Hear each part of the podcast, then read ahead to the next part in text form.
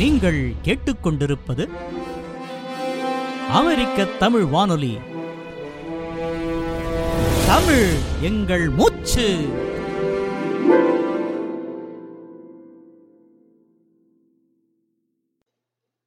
மேற்குலகின் முதல் அரசியல் சிந்தனையாளர் பிளேட்டோ. உலக மக்கள் அனைவருக்கும் தற்போது மிகவும் பரிச்சயமாகிவிட்ட தத்துவம் எனும் துறையை மேற்குலகுக்கு முதன் முதலில் அறிமுகப்படுத்தியது கிரேக்கமே ஆகும். இத்துறையை குறிப்பிட ஆங்கிலத்தில் பயன்படுத்தப்படும் பிலாசபி என்ற சொல்லானது பிலோ பிளஸ் சோஃபி என்ற இரு சொற்களின் இணைப்பாகும். பிலோ என்பது காதலையும் சோஃபி என்பது அறிவையும் குறிக்கும் கிரேக்க சொற்கள். ஆதலால் அறிவின் மீது கொள்ளும் காதலே தத்துவமாகும் என்பது தெரிய வருகின்றது. இவ்வாறு அறிவின் மீது அளவற்ற காதல் கொண்டு வாழ்க்கையை அணுகியவர் கிரேக்க தத்துவத்துறையின் பிதாமகராய் அறியப்படும் மாமேதை சாக்ரட்டிஸ் ஒரு சிற்பியின் மகனாய் பிறந்து சிற்பியாகவே தம் வாழ்க்கையை தொடங்கிய அவர் அறிவுத்துறையின் தந்தையானது விந்தையே.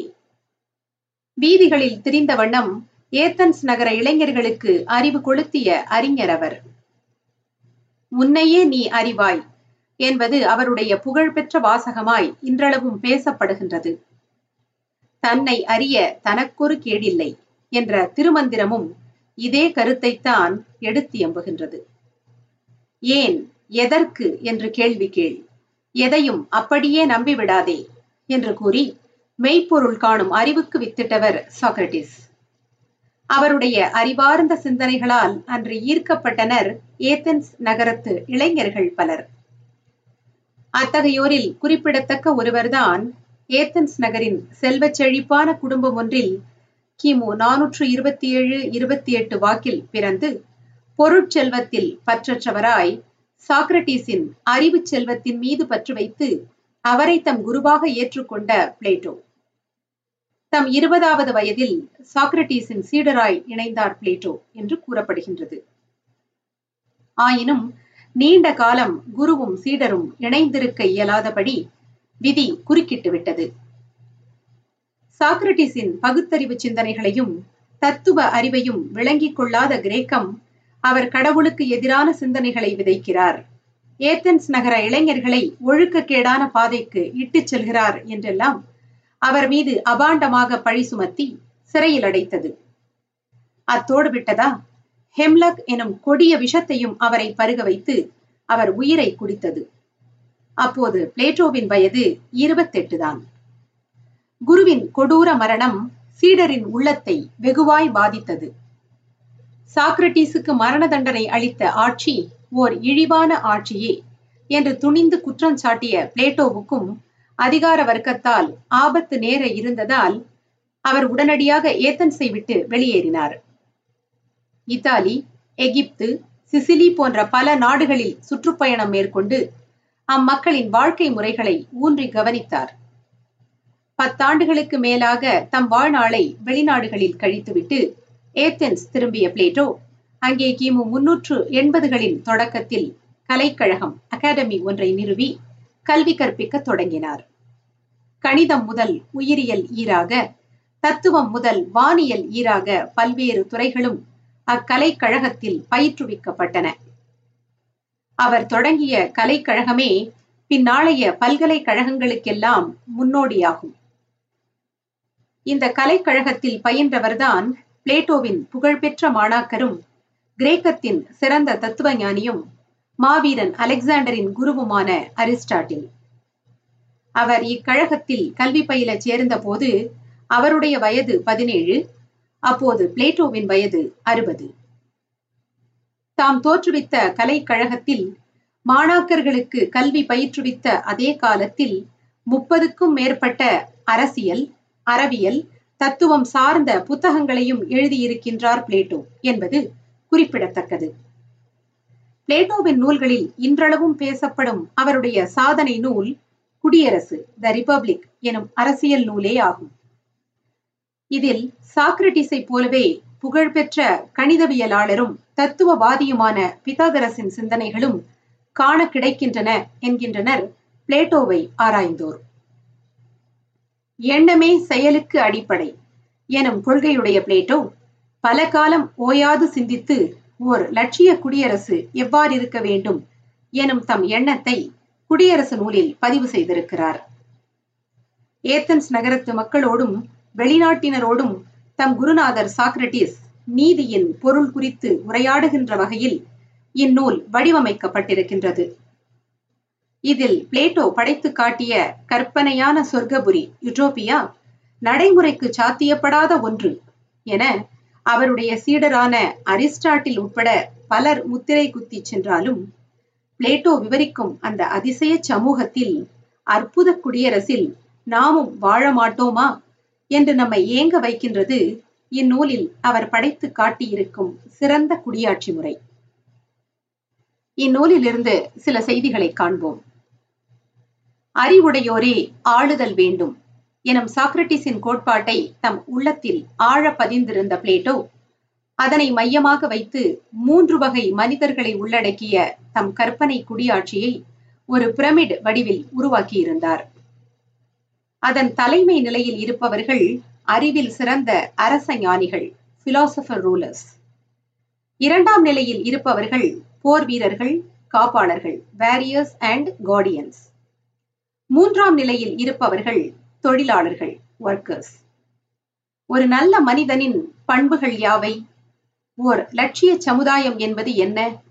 ஆட்சியாளரின் பண்புகள் எவை? உயர்ந்த சமுதாயத்தை உருவாக்குவதில் கல்வியின் பங்கு யாது? என்பன போன்ற பல வினாக்களுக்கு இந்நூலில் விடை காண முயன்றிருக்கிறார் மேற்குலகின் முதல் அரசியல் சிந்தனையாளர் என்று போற்றப்படும் பிளேட்டோ. செருப்பு அருந்து போனாலோ வீட்டுக்கதவு பழுதானாலோ அல்லது நோய் வந்தாலோ அதனை சரி செய்வதற்கு ஏற்ற மனிதரை தேடிச் செல்லும் நாம் ஆட்சி பொறுப்பை மட்டும் எந்த தகுதியும் இல்லாதவரிடத்து ஒப்படைப்பது சரியானதா? என்று வினா எழுப்பி ஆட்சியாளர்களுக்கு என்று சில தகுதிகளை வரையறை செய்திருக்கின்றார் பிளேட்டோ. பத்து வயது வரை சுதந்திரமாகவும் அதற்கு பின் கட்டாயப்படுத்தலின்றி பத்து வருட காலம் விருப்பத்தோடு கல்வி பயின்றும் அதன் பின்பு தத்துவ அறிவு பெற சுற்றுப்பயணம் செய்து மக்களின் வாழ்வை நேரடியாக அறிந்து கொண்டும் தம் வாழ்நாளின் ஐம்பது ஆண்டு காலத்தை செலவழித்து படிப்பறிவும் பட்டறிவும் மெய்யியல் அறிவும் ஒருங்கே பெற்றவனாகவும் மக்களுக்காக உழைக்கும் தன்னலமற்ற குணம் உடையவனாகவும் எவன் இருக்கிறானோ அவனே நாட்டை தலைமையேற்று நடத்த வல்லவன் என்பது பிளேட்டோவின் திட்டவட்டமான கருத்து. அரசாழ்வாரோ அல்லது சமுதாய காப்பாளரோ யாருமே பிறப்பதில்லை. மாறாக அவர்கள் முறையான கல்வியாலேயே அவ்வாறு உருவாக்கப்படுகின்றார்கள் என திடமாக நம்பிய பிளேட்டோ தம்முடைய லட்சிய அரசினை உருவாக்குவதற்கு ஏற்ற கல்வி திட்டம் ஒன்றையும் வகுத்து தந்தார். எல்லாரும் சமன் என்ற கருத்து கல்வியையும் அறிவாற்றலையும் பொறுத்தவரையில் தவறானது என்ற நிலைப்பாடுடைய அவர் அவரவர் ஆற்றலுக்கு ஏற்ப கல்வி பெறப்படுவதனாலும் பணிகள் பங்கிடப்படுவதனாலுமே சமுதாய அமைப்பு சீரடையும். கல்வியானது அறிவுசார் கருத்துக்களை மனிதனுக்குள் திணிப்பதற்கு பதிலாக அக்கருத்துக்களின் உள்ளீடான நற்பண்புகளை அவனிடத்து விதைப்பதாய் வெளிப்படுத்துவதாய் இருக்க வேண்டும் என்றார். மக்களுக்கு வழங்கப்படும் கல்வி அடிப்படை கல்வி உயர்கல்வி என இரண்டாக பிரிக்கப்படும். இருபது வயது வரை அடிப்படை கல்வியும் இருபதிலிருந்து முப்பத்தைந்து வயது வரை உயர்கல்வியும் அவர்களுக்கு அளிக்கப்படும்.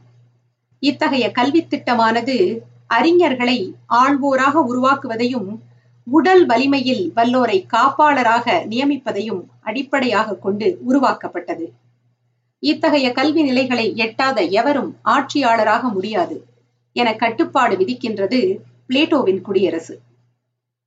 இந்த அடிப்படையில் பார்க்கும்போது இன்று உலகை ஆளும் பல ஆட்சியாளர்கள் ஆட்சி பொறுப்பில் இருக்கவே அருகதையற்றவர்கள் என்பது புலப்படுகிறது. அடுத்து பிளேட்டோ முன்வைக்கும் முக்கிய கருத்து ஆண் பெண் இருபாலருக்கும் சமமான கல்வி தரப்பட வேண்டும் என்பது. தாம் காண விழைந்த லட்சிய குடியரசில் ஆண்களுக்கு சமமாக பெண்களும் பொது பணிகளில் ஈடுபட வேண்டும் என்று பிளேட்டோ விரும்பினார். ஆணுக்கும் பெண்ணுக்கும் அறிவில் ஆற்றலில் வேறுபாடு உண்டு என்பதை அவர் ஏற்றுக்கொள்ளவில்லை. ஆடவர்க்கு இணையான கல்வி பெண்களுக்கு அளிக்கப்படாவிட்டால் அவர்களால் சமுதாய தொண்டுகளை திறம்பட ஆற்ற முடியாது என்றெண்ணிய அவர் மக்கள் தொகையில் ஏறத்தாழ பாதி அளவுள்ள பெண்களை பொதுப்பணிகளில் இருந்து விலக்கி வைப்பது அறியாமையும் சமுதாயத்திற்கு பேரிழப்பை ஏற்படுத்தும் செயலும் ஆகும் என்றார். அனைத்திற்கும் மேலாக நாட்டை காக்கும் பொறுப்பில் இருப்பவர்கள் தம் கடமையை வலுவின்றி செய்ய வேண்டுமானால் அவர்களுக்கு என்று குடும்பமோ தனிப்பட்ட விருப்பு வெறுப்புகளோ இருக்கக்கூடாது. பொருள் தேட வேண்டிய அவசியம் அவர்களுக்கு இருக்கக்கூடாது என்று வலியுறுத்திய பிளேட்டோ சுயநலம் என்னும் கடுகு உள்ளம் அற்று பொதுநலம் என்னும் தாயுள்ளம் தொண்டுள்ளம் கொண்ட ஓர் பொது உடைமைவாதியே நாட்டின் தலைவனாய் இருக்க வேண்டும் என்று விரும்பினார். ஆள்வோரை தலைக்கும் போர் வீரர்களை நெஞ்சுக்கும் தொழிலாளர்களை வயிற்றுக்கும் ஒப்பிட்டார் அவர். ஆள்வோர் மூளைபலம் மிக்கோராயும் போர் வீரர்கள் நெஞ்சுரம் மிகுந்தோராயும் தொழிலாளர்கள் உலகாயதங்களில் நாட்டம் கொண்டோராயும் இருப்பர். வெவ்வேறு சிந்தனையும் செயல்திறனும் உடைய இவ்வகை பிரிவினரும் ஒருங்கிணைந்து செயற்படுவது ஓர் லட்சிய அரசை ஆதர்ச சமூகத்தை உருவாக்கும் என்பது அரசியல் அறிஞர் பிளேட்டோவின் அசைக்க முடியாத நம்பிக்கையாயிருந்தது. ஆனால் சராசரி மனிதர்களையே அதிகம் கொண்ட சமுதாயத்திற்கு பிளேட்டோவின் உயர் லட்சியங்களை கொண்ட குடியரசை உருவாக்குவது சாத்தியப்படாமல் போய்விட்ட போதினும் ஆட்சியாளர்களுக்கு இன்றியமையாதது என்று அவர் போதித்த பொது உடைமை தத்துவமே பின்னாளில் கார்ல் மார்க்ஸ் போன்றோரின் அரசியல் சித்தாந்தங்களுக்கு அடிப்படையாய் ஆதாரமாய் திகழ்ந்தது என்பது அரசியல் அறிஞர்களின் துணிவு. பிளேட்டோ என்ற சொல்லுக்கு கிரேக்க மொழியில் பரந்த த பிராட் ஒன் என்று பொருள். அவருடைய தோள்கள் பறந்து விரிந்திருந்தமையால் இப்பெயர் அவருக்கு ஏற்பட்டது என்று கூறப்படுகிறது. பெயருக்கு ஏற்பவே பரந்த சிந்தனைகளுக்கு சொந்தக்காரராய் பொன்னுலகை தம் எழுத்துக்களில் உருவாக்கி காட்டிய தன்னலமற்ற தகைமையாளராய் திகழ்ந்த பிளேட்டோ மேற்குலகின் தத்துவத்துறை வளர்ச்சிக்கும் அரசியல் மறுமலர்ச்சிக்கும் பெரும் வழிகாட்டியாய் திகழ்ந்திருக்கின்றார் என்பதில் இருவேறு கருத்துக்களுக்கு இடமில்லை.